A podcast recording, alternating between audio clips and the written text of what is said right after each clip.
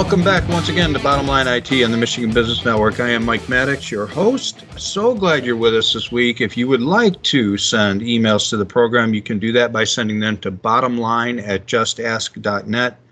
Bottomline at justask.net. We would love your ideas, or if you're a company that is using technology in a new and unique way, or leveraging it in a way to drive business. That's what we're all about. That's what we talk about on Bottom Line IT.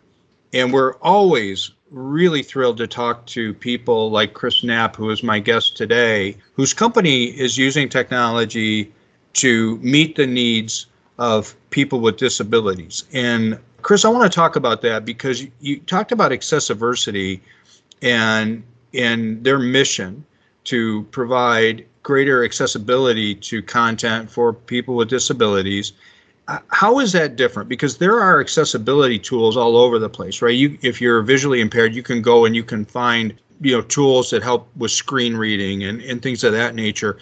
I, am with hearing impairment i'm sure there's you know a whole product set what's different about what you're doing at accessiversity? Sure. Well when we advise a business client you know what our ultimate goal is is to help them understand how an individual disability who again is oftentimes using assistive technology to access their digital content how those individuals are going to interact with your website or system whatever that you know digital footprint is. It could be a mobile application anything like that. And so we we kind of say that you know, our approach is that we can offer business kind of a safe effective way for them to dip their toe in the water to assess they're doing when it comes to accessibility. Um, because what we're we're providing is that user experience uh, through the form of live manual testing of a system uh, and really just you know getting under the hood uh, and you know through a series of use cases in testing really evaluating how well that that product or service is working for folks with a wide range of disabilities.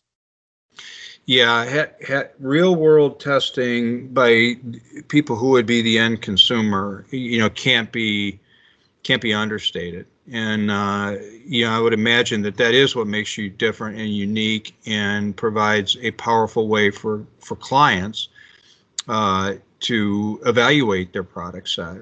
Um, you know, it occurs to me that what is it that drives your clients to you? Is it, and I would imagine that some of it, you know, some customers, some businesses have just a, a culture that says, hey, we we want to be accessible. We we want people with disabilities to be able to consume what we're producing.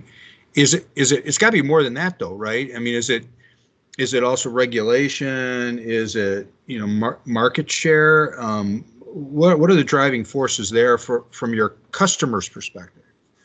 Yeah, generally, uh, accessibility. You know, organizations, are, you know, really want to focus on that because of either the the legal uh, aspects of needing to make sure that their website or their you know software or systems all adhere to government regulations or the what are referred to as a web accessibility or web content accessibility guidelines. Um, and then you know there's the ethical thing that this is the right thing to do. So you know we should we should focus on this. We just try to focus on the business case for for this because um, you know when you're making your websites and systems more accessible, you're actually making your products and services usable for all of your uh, consumers. Mm-hmm. And um, so, you know, I, I, think that's a strong enough case in and of itself. And, and um, regardless of how a customer comes to us, I want that to really be the focus of, of the value added service that we're providing is, you know, we're not just helping you figure out all the technical accessibility stuff, but we're really trying to help you improve overall user experience. You know, and you said something to me uh, as we prepared for this show that resonates with me. You said something along the lines of um, the organizations accessibility issues often don't have anything to do with IT or with technology, but instead they're they stem from a flawed business process. Some near and dear to my heart because I often say that to our clients at ASK as a managed IT provider and a cybersecurity provider. I often say, you know, it's it's more about your business processes and your strategic initiatives than it is about the technology. Um, if we can get that right, we can map the technology to it. But we got to start on the business side. Um, can can you expand on that a little bit?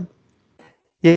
So I, there's an example I use of uh, a local manufacturer uh, who um, I actually had applied for a job with them at one point several years ago uh, when I was kind of in between opportunities, and and I went through their whole online application process, which all was working fine from an accessibility standpoint. But I got all the way to the end, and they had a question that asked, "Do you have a valid Michigan driver's license?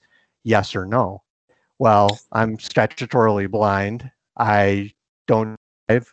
I have a valid state ID, but that's not what the question asked. So I said no, and it kind of automatically threw my application into the rejection pile.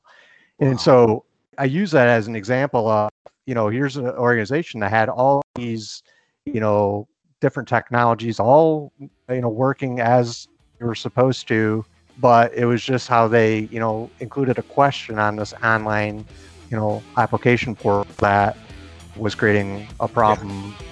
Related to accessibility. Yeah, um, yeah, process issues. So that's fascinating. We're going to get more into that, and we've got more with Chris after we come back. Don't go anywhere. You're listening to Bottom Line IT on the Michigan Business Network.